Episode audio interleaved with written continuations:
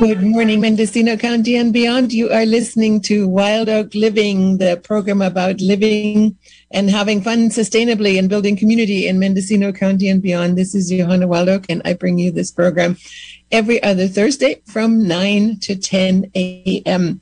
Today, we are going to focus on two topics. Um, at 9.20 this morning, we're going to be joined by Chuck Collins, who is the author of a fascinating book called The Wealth Hoarders How Billionaires Pay Millions to Hide Trillions. This is going to be a discussion about wealth inequality and about his own experience in terms of uh, in terms of that that subject and what he's trying to do about it to to uh, to help mitigate it. Uh, and and also we're going to learn about all the people that help all these people who are wealthy to hide their wealth. And and you we will hear about some of the amazing methods used for that and why that is an issue for the rest of us. So please stay tuned for that at about 9:20 this morning. But on the in the first 20 minutes of the show I would like to talk about something that I've talked to, about in the past and that is how to keep pets safe in the heat. We've had our first heat wave, uh, very, very, very early heat wave this year over Memorial Day weekend. Ukiah broke a record of 106 degrees.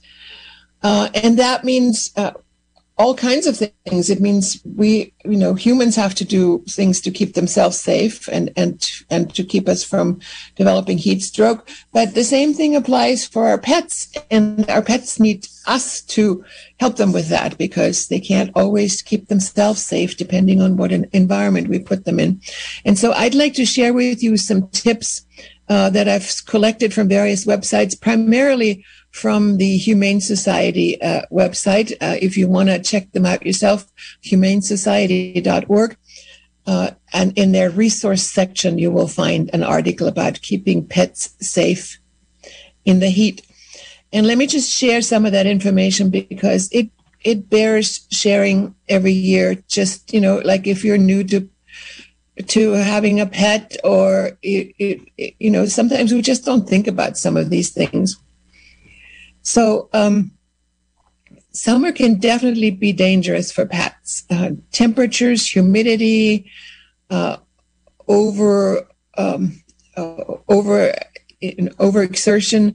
Those are all issues that uh, you know that that become more serious if the temperature is climbs into the into the upper 80s and 90s. So the one the most important thing and the thing that that really gets to me and that i keep seeing and that is just so dangerous is never leave your pets in a parked car even with the windows down even for just a minute to run to the mailbox um, because you don't know what's going to happen between the car and the mailbox and you might not be back in a minute um, and you know i have to include myself in that. You know i figure i'm right next to the car. I'm just going to drop something into a mailbox. But if you have to leave your car and you have to leave your pet in the car that's not a good idea. Um, even if you have the car running and the air conditioning on uh, on a warm day temperatures inside a vehicle can rise rapidly to dangerous levels. On for example on an 85 degree day and that's kind of a balmy day here that's not even very hot for for our climate, the temperature inside a car with the windows open slightly can reach 110 minutes. After 30 minutes, the temperature will reach 120 degrees. And, you know, you realize that that's way too hot. Uh, the pet, your pet may suffer irreversible organ damage or it could die. Um, if you want to uh, learn how to help a pet that's left in the car, by taking action uh, or, or, calling for help. Um, there is an, a PDF that you can download from the Humane Society website, again, humanesociety.org in their resource section. And you may know that there is a California law that's been on the books for a couple of years that as, as I understand it, and I'm not a lawyer, so please check this out yourself, but as I understand it, you could actually break uh, a car window if you if, if you uh, are afraid that there's a pet in there in immediate danger. Like I said, check that out. Um, I think that's what the current law says. Um, so don't ever leave pets in a car. And of course, especially in a locked car where nobody can help them if they need help. Humidity is is not really an issue in, in our climate in the summer, but there is there is this rule that says um, um, if the humidity and the temperature add up to more than 150 150, so you know, like said, let's say um, 60% humidity and 90 90 degrees temperature, then it's probably not a good idea to take your pet for a long strenuous walk or you know or to play long frisbee games or to, or to do a lot of ball tossing because pets um, uh, evaporate moisture from their lungs uh, and this takes heat away from their body. And if the humidity is too high they're unable to cool themselves and their temperature will skyrocket to dangerous levels very quickly. Um, a dog's temperature should never reach over 104 degrees. Um, if if it does, um, you need to treat your pet for a heat stroke. Um, and there are again, uh, there's again information on the Humane Society uh, website about what to do if your pet has a heat stroke. And if I have time before 9:20, I'll share some of that information here as well. So, if it is a hot day, as I mentioned before, limit exercise.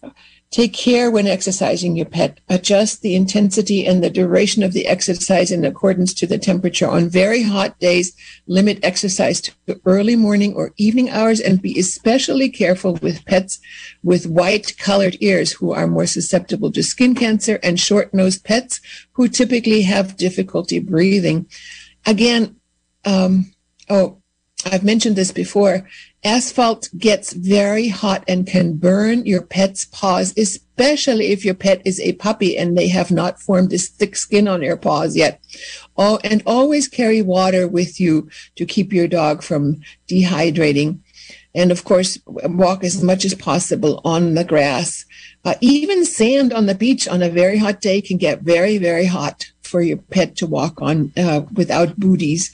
There are booties that you can put on a dog if your pet will tolerate it. Not all pets will tolerate it, but uh, those who will, you could uh, put protective booties on them that are made especially for dogs to protect their feet from heat and other other dangerous surfaces don't rely on a fan. Uh, if you think uh, you can use a fan to cool your pets, uh, fans can cool humans, but for example, dogs sweat primarily through their feet, and fans don't cool off pets as effectively as they do people. Provide ample shade and water anytime your pet is outside. Make sure they have protection from heat and sun, and they have plenty of fresh, cool water. In heat waves, you could add a little bit of ice to the water if possible, uh, just to keep the water from heating up too much. And uh, tree shade and tarps are ideal because they don't obstruct airflow. A doghouse does not provide relief from heat. In fact, it makes it worse because the heat just sort of gets trapped inside the doghouse. Um, pay attention to cooling your pet inside and out you could uh, there's there's a, a, bunch of recipes on the internet for uh, do-it-yourself popsicles for your dog that you can make. And of course always always always provide plenty of water so that uh, your pets can stay hydrated. But you could but you you know they could they could you could also wet down their fur. Although i have heard that uh, some dogs who have especially the kind of double or triple coated um, f- uh, fur with lots of undercoating, actually wetting them down can can make them be hotter. I don't know if that's true or not, but I have read about that. So I don't know whether uh, the advice is to actually hose down your pets, but definitely keeping them in the shade and providing them with plenty of water to drink. Um, the, the, the Humane Society website also talks about a cooling body wrap, vest, or mat that you could put on your pet uh, to soak these products in cool water and they'll still cool and dry. Um, if your dog doesn't find baths stressful, see if they enjoy a cooling soak. Uh, that might be. Uh, I'm. I would be a little careful with my pet if it were my, my pet. I put about putting vests or mats on the on the pet, even if they're cooling, because they simply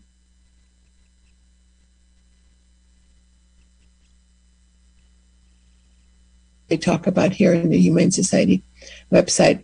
And now, just finally, in the last few minutes that we have, uh, I want to talk about um, how you can recognize signs of heat stroke in your pet.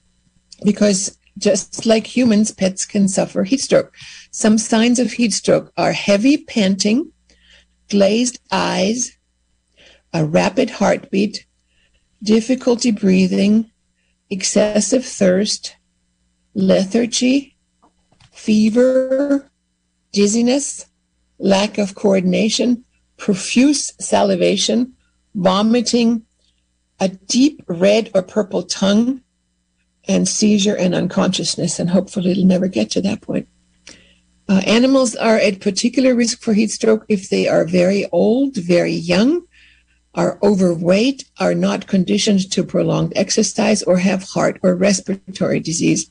And then some breeds of dogs like boxers, pugs, shih tzus, and other dogs and cats with short muzzles will have a much harder time breathing in extreme heat.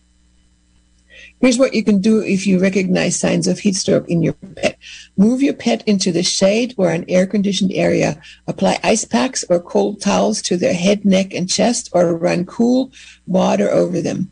Let them drink small amounts of cool water or lick ice cubes. Take them directly to a veterinarian. And also, you might want to prepare for power outages. Uh, have a disaster plan to keep your pets safe from heat stroke and other temperature related uh, trouble. And while we are at the topic of disaster plan, of course, you know the uh, the always uh, topical topic of wildfires. It is wildfire season, and uh, it's very very important to have a plan for what you will do with your pets and with your animals in general should there be a fire on the horizon or should you be become aware of a fire in your area? Um, there's all kinds of amazing information about how to prepare not only your animals but yourself and your home for wildfires at a website called readyforwildfire.org um, and that's the cal fire website. Uh, also if you look uh, if you google mendocino fire safe council they also have a website and, and on there you will find lots of information about how to uh, uh, keep your pets safe, uh, how to prepare your pets. For example, one really, really useful skill to teach your pets is is to be okay and comfortable in a crate, because they might have to spend some time in a in a crate uh, if there is an emergency interviewing people about what happens during fires is uh, teach your large uh, farm animals to go into a trailer even under stress. Uh, you know some people were unable to rescue their animals uh, or their farm animals because they ran away and they weren't able to get them into trailers or into crates. So that's a um, uh, another another uh, skill uh, you know that can be useful in in an emergency not just during fire but also you know if there's earthquake. There's a there's uh, one other item and that is um, whether or not to shave a long-haired dog in the summer. Um, there's some some discussion about that.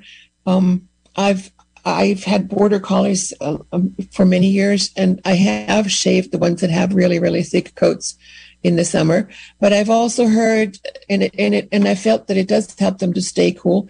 But it, the hair also protects them from the sun's harmful rays, and so you know, shaving a dog's fur may, could make them more vulnerable to a litany of heat-related uh, complications and sunburn. So use your own judgment about whether you're going to shave your dog and maybe read up some more uh, on reputable internet websites like the ASPCA or the Humane Society or some veterinary websites to see if uh, whether you know that's a good idea for your dog or not. Um, again, I want to I want to reiterate: never, never, never leave your car your your animal in a in a hot car. Uh, in as well, I I've already given you this the stats about how quickly a car can heat up even with the windows rolled down. And I've talked about how to protect your dog's paws. Um, I'm just scrolling through to see if there's anything that I forgot to mention in the last couple of minutes that we have here on Wild Oak Living. Um, yeah, uh, there's one more thing, uh, and that is uh, water activities. In in the especially later in the summer, we often get uh, algae problems in lakes and streams around here, and sometimes even in the shallower parts of the ocean. So that's something to be aware of, and that might be a particular problem this year because there's so little water in our in our lakes and streams and reservoirs that they it, the water there will heat up earlier and therefore provide uh, a, suitable environment for algae growth earlier in the summer. So monitor what the water that you are around and if you know if it looks like it has a lot of algae growth you might not want to ha- allow your pet to go into it because some of this um, algae can be toxic all right so i'm i'm going to now switch gears and let you know again you are listening to Wild Oak Living. And this program is all about sustainable living and developing community in Mendocino County and beyond. So I always try to do sort of a mix of of helpful topics uh, and and then often an, an, interview with an author. And the author that is hopefully going to ah there he is. The author that is just joining us now is chuck collins. Welcome chuck Nice to have you on Wild Oak Living. Thanks for joining us this morning. I realized, I realized Peter Bermudez, your agent, asked me, uh, uh, reminded me that we've actually we've actually been on the radio together several years ago. Uh, when you when you were doing the book tour for a book that you wrote with Bill Gates Jr. I mean, with Bill Gates Sr., the the father of of Bill Gates, that was uh, a while ago. yeah, yeah. Wealth and our Commonwealth, a case for taxing inherited fortunes. I re- I remember that clearly now. Now that Peter reminded me about it. well, welcome, Chuck. Thank you so much for joining us this morning. I know I know you've been really really busy with with your new book. I just want to give our listeners a little bit of background about you and about your book. Uh, Chuck Collins is uh, a the director of the program on inequality and the common good at the Institute for Policy, co-editor of inequality.org. He is an expert on U.S. inequality and the racial wealth divide. He co-founded Wealth for the Common Good, a network of business leaders, high income households, and partners working together to produce uh, I'm sorry, to promote shared prosperity and fair taxation, as well as United for a Fair Economy, an organization focused on raising the profile of the inequality issue and supporting pop, uh, popular education and organizing efforts to address it. My guest, Chuck Collins, is the author of numerous books and reports, including Burn on Third Base. Uh, I'm sorry, Burn. I'm sorry. Born on Third Base. A one percenter makes the case for tackling inequality also bringing wealth home and co- committing to the common good. 99 to 1 how wealth inequality is wrecking the world and what can we do about it? And as i said uh, the book that you wrote with uh, bill gates senior wealth and our commonwealth. And i just want to give a little bit of uh, information that uh, from from the publisher and uh, uh, about your book because i think it'll help us set the stage for the for this conversation um, despite ending in, despite enduring the worst economic crisis since the Great Depression, um, the future looks bright for America's billionaires. While the elite club boasted some 614 members with a total worth of 2.95 trillion back in mid-March of last year when the pandemic began, their ranks have since grown to 657, sporting a combined wealth of 4.2 trillion. So almost doubled. How have billionaires been able to grow their fortunes while most of us have simply been trying to hang on? This is the subject of my guest's book today, the, the Wealth Hoarders, How Billionaires Pay Millions to Hide Trillions. Um, my guest uh, and inequality expert and former Oscar Mayer heir, Chuck Collins, introduces us to the secret army of financial and legal professionals who constitute what he calls the wealth defense industry, or WDI, helping the top 0.01% to protect and perpetuate their fortunes. He makes uh, if if you think that 0.01 percent, well, why do we care? That's just you know that's that's that's such a small number. Why? How can that be important? Well, if you think that's ins- insignificant, researchers estimate that 10 to 12 percent of the world's wealth, or 32 trillion dollars, and now just imagine 32 trillion. People are getting, you know, people are raising the question about whether whether Joe Biden should be spending two trillion dollars, and here we are talking about 32 trillion dollars. Dollars is now hidden through a combination of tax haven secrecy jurisdictions, shell companies, opaque trusts, and other mechanisms. And it is the bankers, lawyers, wealth managers, accountants, and various species of consultants to the wealth defense industry that make this all possible. And we're going to talk today about why that's important, uh, what problems is is that causing, and you know anything else that you want to share with us about this uh, incredibly important topic. Again, welcome, Chuck Collins, to Wild Oak Living. Thanks for having me. This is fun. Can Can you take us uh, uh, uh, back and maybe redraw the path for us? You know that took you from being the heir to the Oscar Mayer fortune to what you do today and and to your focus on the people that make it possible for the you know the the 0.01% to hide their wealth yeah there's there's there's two threads there one is that at a pretty young age i started to believe that the whole idea that people should in, would inherit so much wealth uh, without having to work uh, just seemed like a bad idea it seemed like a bad idea for for children, and it seemed like a bad idea for society to have inherited wealth dynasties over multiple generations. Uh, so I didn't really want to have any part of that. The other thread is when you grow up, as I did, you know, born on third base, uh, there are these advisors. There are the money and financial advisors that sort of surround wealthy people, and they have a particular point of view. Uh, they have a bias, if you will, toward unlimited accumulation, meaning, you know, the bigger the better, the more you accumulate, the more, therefore, the less you pay in taxes, the more, more you move into trusts, uh, the better.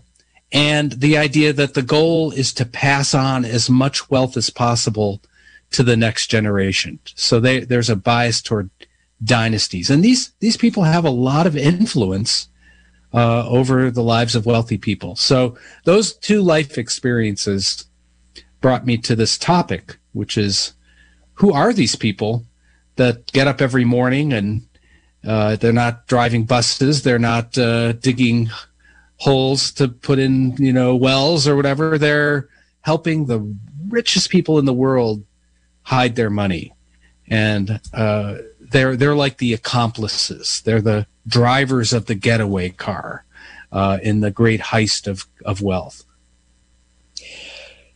Can we talk before we talk about how these people help, you know, create the situation and perpetuate the situation? Um, can we talk about why that is the problem? What what what what kind of problems do we, as the ninety nine percent, uh, experience as a result of this hidden wealth?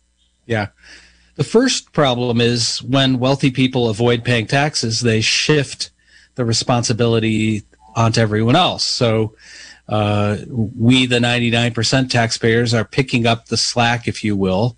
We're paying for caring for veterans and taking care of uh, infrastructure and, and the like. So uh, that's one. The other is when, and we're really talking about very wealthy people. We're not. We're uh, the focus of my book and f- is really people with like thirty million dollars all the way up to the billionaires. So it's really this tiny one tenth of one percent, and the more that power and wealth that kind of accrues to them, the bigger the threat it is to our democratic institutions because they, you know, that level of wealth is the power to shape the rules, the f- power to influence legislation, uh, the power to pay wealth defense industry people to help them hide their money. So it's fundamentally a threat to our democratic, to the extent we have any kind of functioning democracy, it is a further threat to that. And one of the things that you talk about is that that um, these people are not necessarily beholden or feel connected to or responsible for a particular state or a particular uh, system, right? Because they can basically be anywhere. Yeah, they, they the the super rich really are globalized. Their wealth is globalized. They move it around to the lowest tax jurisdictions. Uh, what's interesting is people still like to be in the same. They like to be with other wealthy people in the same place. So there are these sort of clusters. But the reality is, uh, they can move their wealth with the with the click of a keyboard, um, and so they're less rooted and less maybe uh, accountable to a place. When did did is is the is the um, the ability to hide your wealth and the ability to uh, move your money around and and also to um, to not you know to not obviously to not then have to pay taxes on it because you're never you're never within a jurisdiction that's going to tax you um, is that is that a new thing or has it gotten worse or what, what's the history on that? It's a great question. I mean as long as there's been taxes, uh, we probably, you know, going back to ancient Greece, you know, there's probably been people who have figured out how to reduce or avoid their taxes, uh, or hide some of their treasure, or bury it in a wall, or put it in a mattress, or whatever. But what I'm noticing is there's in the last 15 years, there's been a huge acceleration of money moving to the shadows. Uh, we we know this because of some leaks. You know leaks like the panama papers where you know uh, the a- antics of one law firm in panama gets exposed. We know it from the number of family offices which are kind of the way wealthy people manage their money has gone you know there were maybe uh, 3000 family offices uh, 20 years ago. Now there's almost 10,000 we we kind of can see the chatter within this wealth management industry, which just keeps growing. And again, these are people who work for the richest one tenth of one percent, who work for the billionaire class. So in some ways, it's an old trend, but I would point out that the pace and sophistication uh, is growing. Oh, another indicator is the number of people who use certain kinds of trusts to kind of put their money outside the reach of taxes. So there's just been a picking, the pace has picked up, I guess. Let me just take a moment to let our listeners know that you are listening to Wild Oak Living, the program about sustainable living and building community in Mendocino County and beyond. This is Johanna Wild Oak, and this program comes to you every other Thursday from 9 to 10 a.m. And today I am honored to have as my guest Chuck Collins, and we're talking about his book, The Wealth Hoarders How Billionaires Pay Millions to Hide Trillions um, and this is, uh, you know, all all about the the whole topic of the wealth defense industry and the inequality that is created by hiding wealth and not paying taxes on wealth. And of course, there's there's other aspects that play into it. So you know, racial aspects. Um, um, let's talk about what what is the core of your book. Let's talk about how you know this this um, wealth defense industry how are they helping people hide their money? And and why is that a you know how is that how does that impact the rest of us? And and is there anything we can do about it? I know that's a big question but yeah. we have an hour to answer.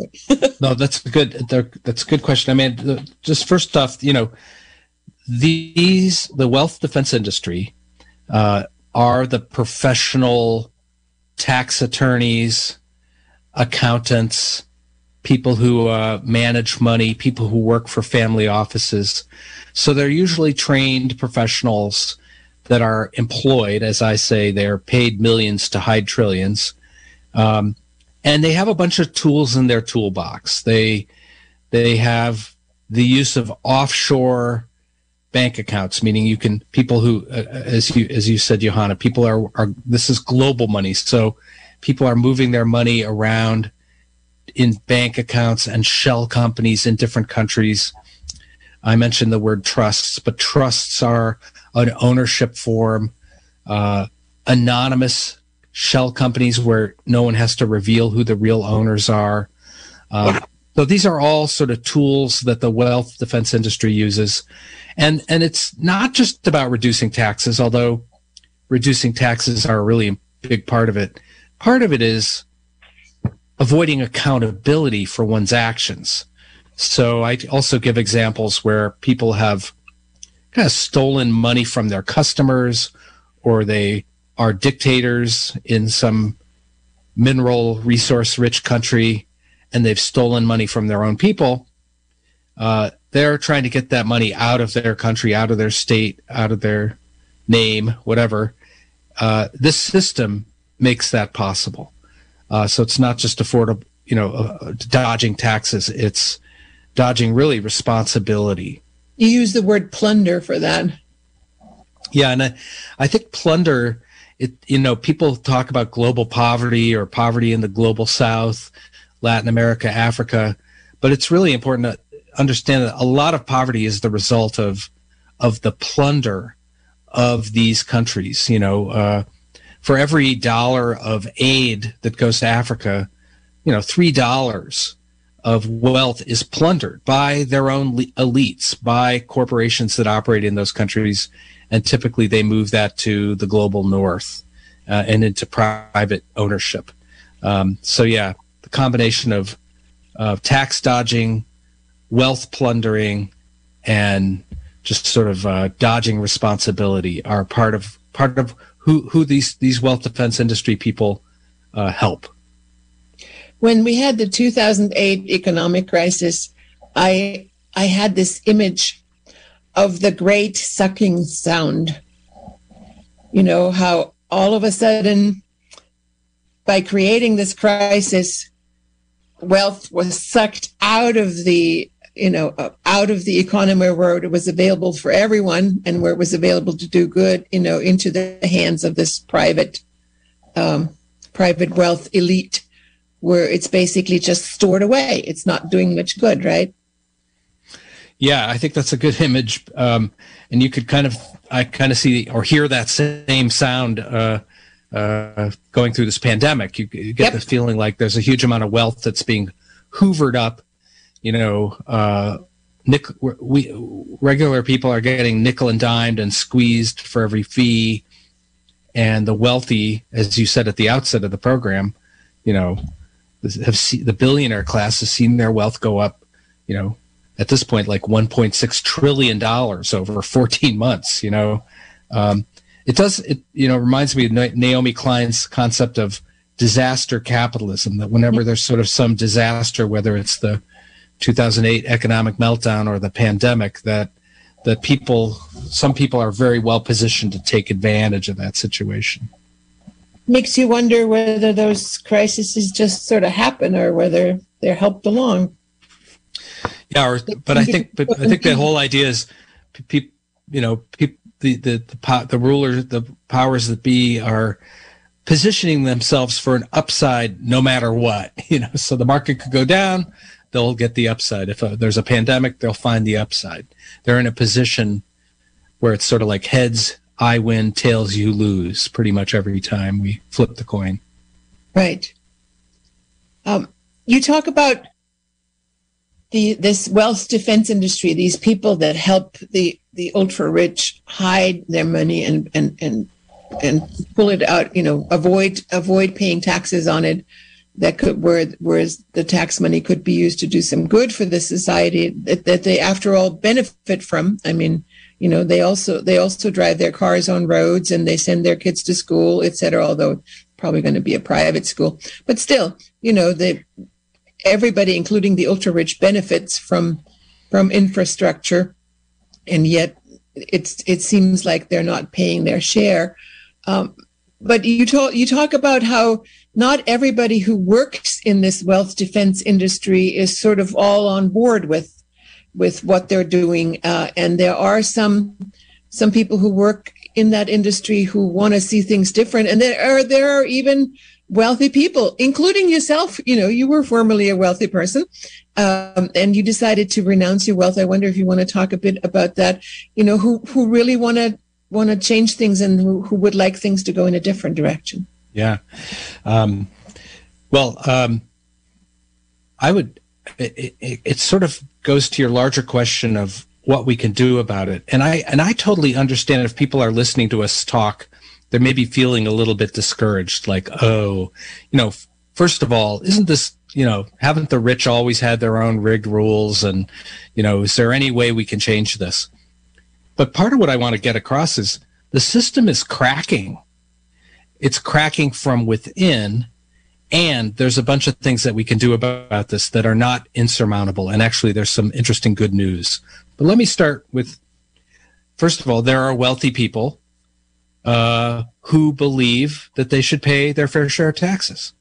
There are wealthy people and they're organized into groups like the Patriotic Millionaires and others, and they're actually lobbying today, you know, for Joe to President Biden and Congress to increase taxes on the wealthy. There are people who work in this wealth defense industry who have decided they don't li- like what they're doing. they feel like uh, you know they're helping the richest people in the wor- world get richer, and they're not really helping the rest of humanity and some of them are leaking information. They're becoming whistleblowers. They're helping lawmakers write rules to shut down some of these tax dodges. Uh, I've been actually working with some of those former wealth defense industry people. They're at the end of their li- careers and they're saying, I don't want to, I want to fix the system now. So, you know, part of how change happens is it looks like a wall, but actually there are these little cracks in the wall now. And so, you know, and you have, uh, well, in fact, I just talked to a wealth advisor in London who's changing her business to help wealthy people pay their fair share taxes and figure out how to give away their money in a way that would make society better for everybody, including wealthy people who want to live in a decent society too. So that's one form of crack. Now, I'm not saying we should wait for rich people to grow a conscience or for defectors, but it's it's part of the social change process. There's, you know, really is about changing the rules, and that's that's as important or more important, really. But just to give give a sign of hope that it's not not it's not monolithic. Not everybody's uh, with the program, if you will.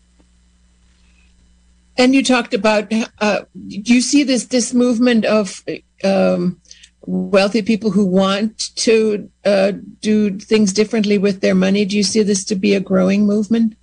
It is, and particularly among younger people.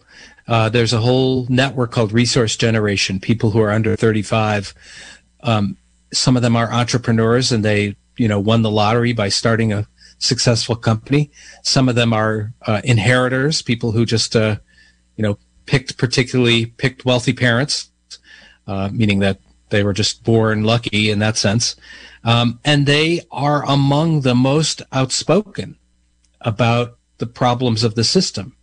You know, and they would say, look, who wants, you know, we have some big problems in our society. We have a ecological crisis. We have entrenched inequality. We have a racial wealth divide they want to be part of the solution. They don't want to be part of making it worse. Um, and so I, I, I, think that's a really positive trend uh, in this conversation. Do you also see um, that even those wealthy people who might not be in that group, you know, of being concerned and wanting to do things differently, but do you see them uh, sort of confidently thinking, "Oh, this is never going to change," or or are they worried with by all this discussion about inequality? Uh, you know, I think that they're they're worried, um, or they recognize they need to be part of the solution and not a barrier to the solution.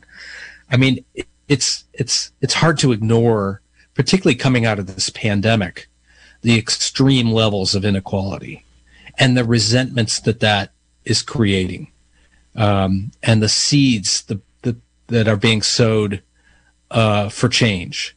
Um, so yeah, there are wealthy people there who are saying, "Uh oh, they're going to come and try to tax my wealth. Uh, I'm going to move more of it to the shadows." That's one response. I'm going to hire, you know, the wealth defense industry. I'm going to buy a property in some remote location.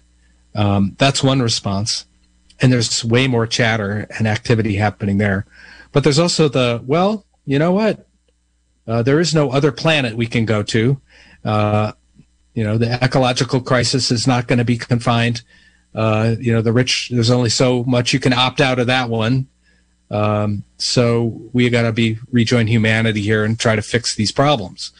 Uh, so, but I, I think your your question is, yeah, there's there's there's some growing awareness and growing concern. I'd like to remind our listeners that you are listening to Wild Oak Living. This is Johanna Wild Oak, uh, bringing you this program every other Thursday from 9 to 10 a.m.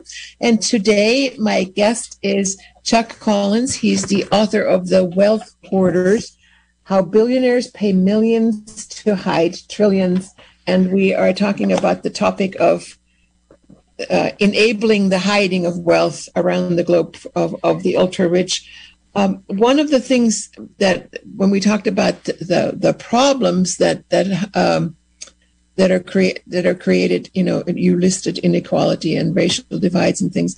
Uh, one of the ways that these people have to do, do something with their money, um, and one of the things that they do is they invest uh, in things like land and real estate, and especially uh, urban real estate, although some billionaires have also bought up, you know, parts of whole countries, like um, what's his name, Ted.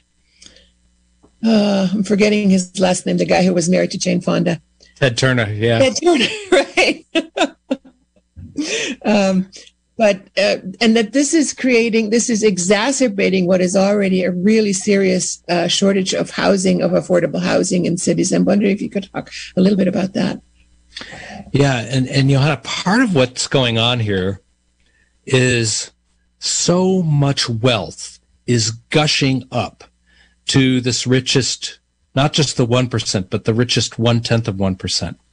And this is where you sort of have to get into your inner billionaire here. Well, you have a bill. Imagine you have a billion dollars. You can't just park it all in one place. You don't want to put all your eggs in one basket, as they say. You're going to have some over here in the stock market. You're going to have some over here in bonds, but pretty soon you're going to want to also have it in other, what the rich call other asset classes.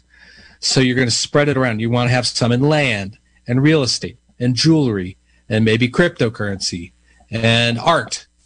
So in every area, rich people are funneling their money in in a way that's disrupting driving up the cost. And housing is one of those areas. So lots of cities, you know, if you go down to San Francisco, you go up to Seattle, Portland, if you're on the East Coast, even Denver, Austin, these Midwestern and mountain cities are seeing not just gentrification, not just rich people bidding up, but global money coming into the US. The US is a really attractive place if you are hiding, hiding money, if you're a Russian oligarch or a dictator or whatever, to park your money. And so that's where it's like wrecking the lives of ordinary people because, you know, where I live in Boston, there's like all these luxury towers going up, all these condominiums. These aren't for people to live in. They're like wealth storage units.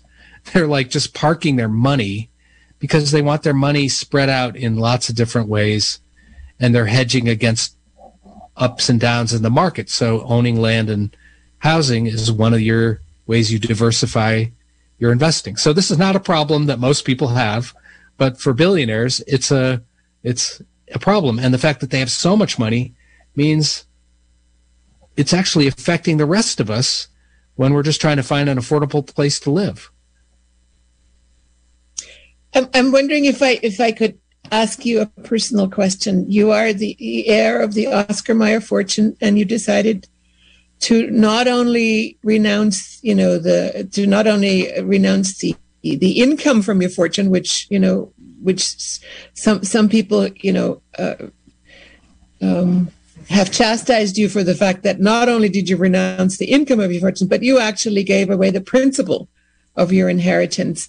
Um, and I guess I'm wondering what made you decide to do that and did you ever regret it in terms of you know power, wealth is power um, well uh, you know, as I said at the beginning, I just didn't want to be part of a system that had these gross inequalities and inheritances.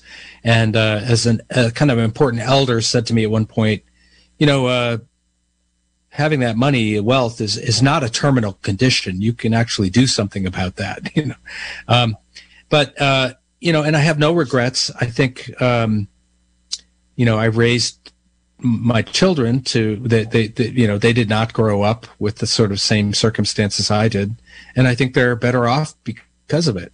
Um, you know that's the thing that parent parents are you know we're trying to do the best we can for our children. My my parents did the best, you know they're they're they were trying to do the best they could for me. In that case, you know, passing on wealth, um, but I actually think it's not a good thing. It's not a good thing for one's development of one's own identity and vocation. Uh, and it's not a good thing for society to have.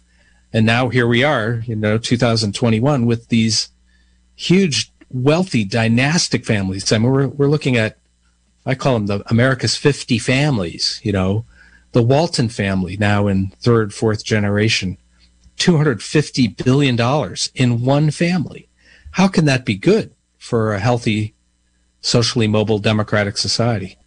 Um, so, so yeah, that my, my, you know, I don't have any, the other thing I should say though is I gave away that wealth, but there's so much other privilege that kind of is hardwired into my life. I'm white and I'm male and I have a debt free higher college education and I have, you know, a certain amount of financial literacy. And so one thing I realized, it took me a little while, you know, after I made that decision in my mid twenties to realize, oh, I have a lot of other advantages uh, that other people don't have.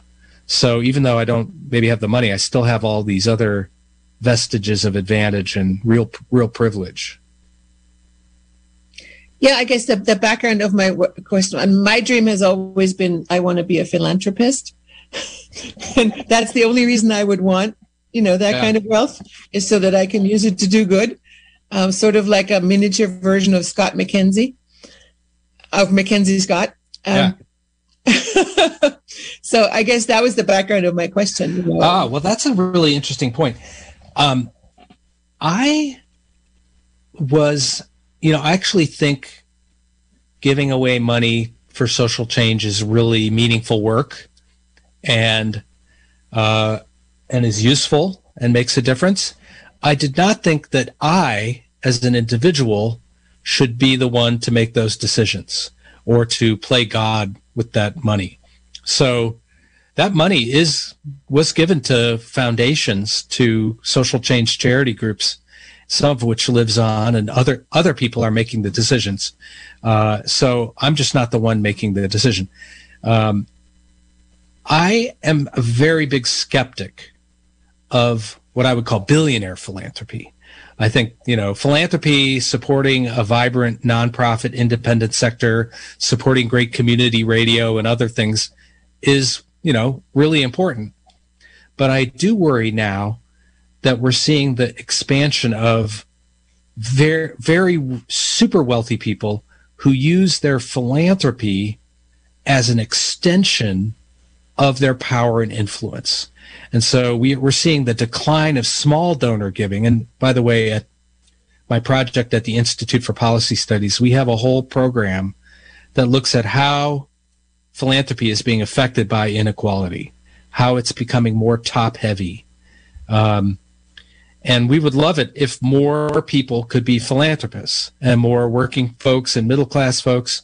But the whole idea that people take money that they should be paying for taxes and they get a huge tax deduction. They put the money in a private foundation that just lives on forever. I don't think that's a good use of the taxpayer dollar, if you will. Um, so I admire your aspiration. I admire Mackenzie Scott because she's actually approaching it quite differently. She, first of all, you know, got her wealth through divorce. She was very involved, though, I'm sure, in aspects of the creation of Amazon. And she's a totally, totally disrupting it. She's showing the old boys how, sh- how it should be done. Yep. She's not creating this big foundation that her great unborn great grandchildren will still be giving the money away. She's like, I'm going to quote, empty the vault. Mm-hmm. And she gave away $6 billion last year without a big foundation.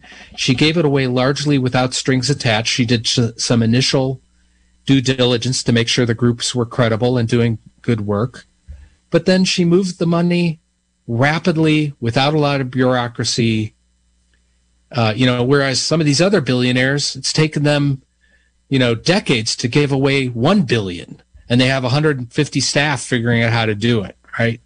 So uh, I think she's a good role model for whether you're a small donor or a big donor. Um, but I'm I think we should be skeptical of what I would call big philanthropy right now. Mm. Sorry for that long answer, but uh, I guess uh, I have some opinions on this topic. that is very interesting, and also for myself in terms of my own vision, very yeah. interesting. Not that I, not that I'll ever be as rich as Mackenzie Scott. Although, well, you never know. Maybe that acre of land you're sitting on has uranium on it or something. Who knows? or gold or something. Or gold. Yeah. Yeah. Hopefully not uranium. Yeah. Yeah, right. I'd prefer gold. the second California gold rush coming to Mendocino. That's right. That's right. And this time it'll be ecologically sound and sustainable rather than poisoning the environment. Um, we have only a, a, few minutes left, and I'd like to give you. Ah, we have five minutes left. Thank you, Eddie. Um, I'd like to give you an opportunity to address anything related to this topic that I haven't asked you about. And if we have time, maybe you could give a, a, a summary of the article that you used to close your book, which is a, a fictitious commencement address that you give to the Harvard School of Business. Yeah, I would say the the other takeaway I would want people to have is we we, we have an opportunity to close down this hidden wealth system. Um, right now, the Internal Revenue Service has been decimated in its ability to enforce the laws on the rich. Uh, the IRS has lost its capacity to follow the money, follow the shell games, that's quite intentional. The re- Republicans and the anti-tax people have worked to defund the IRS. So building up the ability of the IRS to follow the money of the rich is one thing. And that's actually quite people, there's a lot of support for that. Uh, and President Biden has put forward a proposal to rebuild the capacity of the IRS. We should abolish shell companies. We should say any company has to disclose who their real beneficial owners are. No secret companies. And there is a law in process and was passed at the end of last year called the Corporate Transparency Act, which would require greater transparency. We should shut down certain kinds of trusts and tax dodges. And again, there's a movement to do that currently happening in Congress. And then finally, we should join with the rest of the world, particularly the European countries, who are cleaning up their own houses and shutting down their hidden wealth systems. And together we can create some new standards at the global level. So that's my quick, you know, and, and tell your elected officials that you're appalled that there's one set of rules for the rich and one set of tax rules for everyone else. And you want them to shut down the hidden wealth system. Um, and I mentioned that there are cracks in the system and that young people are a really big part of that. And I end the book with a commencement address uh, to the Harvard Business School. Uh, I didn't actually, I did give a talk at the Harvard Business School, uh, but it wasn't the commencement address. But they can still invite me some at some point, where I tell the young folks, the graduates, you know, you have the whole world, your whole life ahead of you. Don't work for the billionaires. Don't work for the wealth defense industry. Don't help the already rich get richer apply your talents and gifts, you know, apply what the poet Mary Oliver says, your one and only precious life to something other than helping the super rich get richer. And I'm finding that that message really does connect with young people who are wanting to choose meaningful work. Uh, and it's tempting because the rich will pay really well, but don't get suckered onto that path is part of what I say. And and if you do go on that pathway, work work for those who who want to do things differently. Right? Yeah. Or help get some intelligence and then defect and help us close down the hidden wealth system. So, um, yeah, and I would invite people uh, to, you know, actually, we have a great little website for the book called wealthhoarders.com. We have some really fun videos, some explainer videos. Um, and if people are interested in these issues, I co edit a website called inequality.org, inequality.org, that has lots of really fun and upbeat news. And here's what's going on. We send out a little weekly newsletter, comes from me talking about, you know, what's going on with these issues of inequality and what can we do together to fix and reverse these inequalities. So I invite your listeners to check that out. Well, thank you so much, Chuck Collins. It's been so great to have you on again and to talk about this fascinating topic. Thank you for all the work that you do, and thank you for all the difference that you make in the world. Thank you, Johanna. And I hope to get to visit Mendocino County sometime this year. Because I have my, wonderful. my sister, my sister's up there in Humboldt County. So my favorite thing to do is meander through Mendocino County on the way north. So it, it would be lovely to meet you in person when you're here. That'd be great. Thank you so much for being on Wild Oak Living this morning. All the best for your book and all the best for the important work that you do, Chuck Collins. Thanks to you. Thanks to Eddie. Thank you all. My guest has been Chuck Collins, author of the book The Wealth Hoarders How Billionaires Pay Millions to Hide Trillions. Uh, and uh, again, that website, um, wealthhoarders.org. I'm sorry, wealthhoarders.com and inequality.org for further information. This has been a production of KZYX Philo 90.7 FM, KZYZ Willits and Ukiah 91.5 FM, and Fort Bragg at 88.1 FM, Mendocino County Public Broadcasting. You can check out our website at kzyx.org to find more content like this and consider donating by clicking the red donate button in the upper right corner. Thanks for listening.